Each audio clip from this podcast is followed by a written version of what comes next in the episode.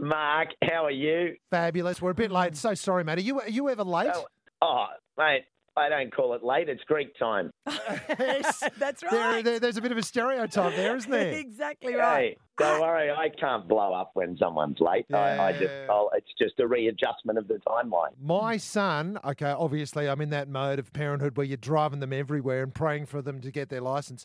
Uh, he reckons either I'm ridiculously early or ridiculously late. yeah, yeah, you're 24 hours, 23 hours early. exactly right. Now, we talk to you every year for this, and it's a growing event in Australia. It is Neighbour Day, which is happening this Sunday, March 27. In the past couple of years, Australia's had a lot to cope with, hasn't it? Do you think we've been good neighbours? Well, look, it's it's clear to see. You only need to tap in daily during these these events and see what people do. They step up. Neighbours are there. They're they're putting their boats out and, and, and saving people off rooftops during floods. They're turning up to help people get out of the, the path of fires. Like we know how to really step up and be present during emergencies. And I think really what Neighbour Day and, and, and why Relationships Australia keep this going is because they they want people to to understand that we we have help all around us all the time, and all we need to do is just just continue to build those friendships and those relationships with little little things, not mm. just this Sunday, but every day of the week. I got to say, I really noticed it during COVID when we did that Anzac Day and people mm. were coming out onto the street and we all had to Oh, stay yeah, socially distant. yeah. That that that really lifted my heart because a lot of people who weren't sort of communicating with their neighbours, you know, more recently uh, got out and said hello. And the other thing too here, Costa, I don't know if you've been to the coast recently. We've had a huge influx of new people. Uh, there's Yeah. development going on all the time, a lot of new houses, a lot of new people coming to the coast.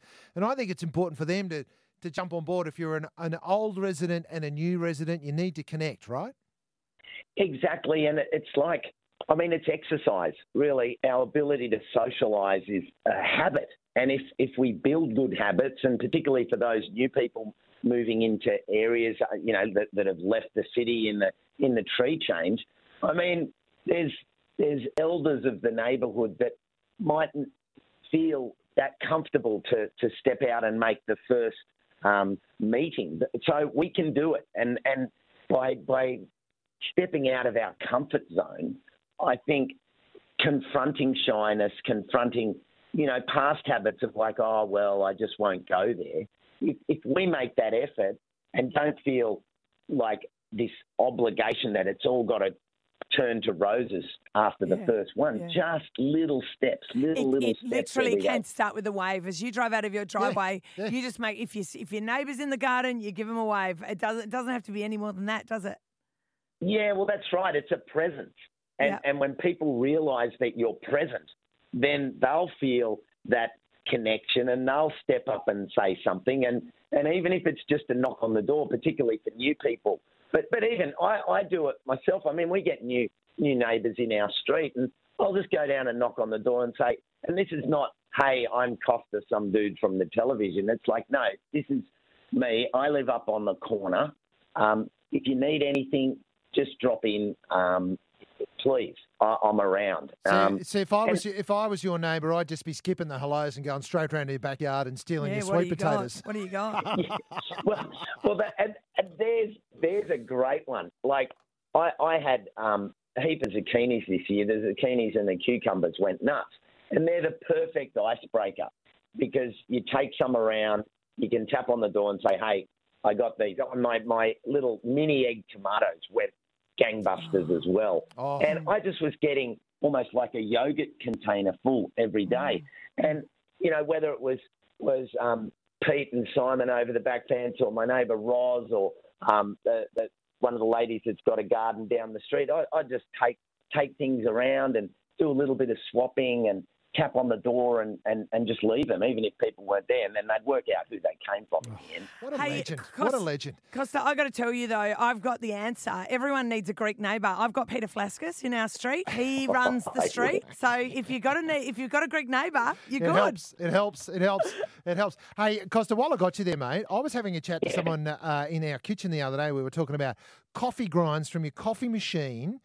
A, are they good for your garden? And B, are they good for all plants? Yeah, look, I would say it's good to put those into your compost, because like anything, you you want you want balance. You don't just want to put a big injection of coffee grounds on the top of everything, just like you don't want to put a whole lot of manure willy nilly. I'd say the best bet would be slowly put it into your compost. You can you can even put some into your worm farm, mix it in with your food scraps, and that way you've got that resource. You can keep it in a bucket. It doesn't. it's a nice smell. It's a coffee smell. It's not like rotting food. And uh, that way, just release it slowly and mix it in, and, and it's a valuable um, soil building resource. I've been doing it for a while now, and I've just noticed my worms aren't sleeping. Uh, I don't know if you can do anything about that. I, I don't know. well, look, they, they could be a bit amped on those coffee grounds. That's you, could be it. Could be. Uh, you know, it's like a it's like a, a double a double um, short black. It's like bang, Exactly they, right. they, they got eyes wider than mine. All right, then. If people want to find out more, they go to neighbourday.org for more details and they might find an event near them. Yeah, exactly. And I, I suppose for me, the, the key thing to remember is, particularly for children and our our capacity as a role model, as adults and as aunts and uncles and neighbours, children are watching us. When we socialise, when we make an effort, they'll see it as normal. Oh, beautiful, Costa. Thank you so much for your time this morning, buddy. Absolute pleasure. Great to chat, team.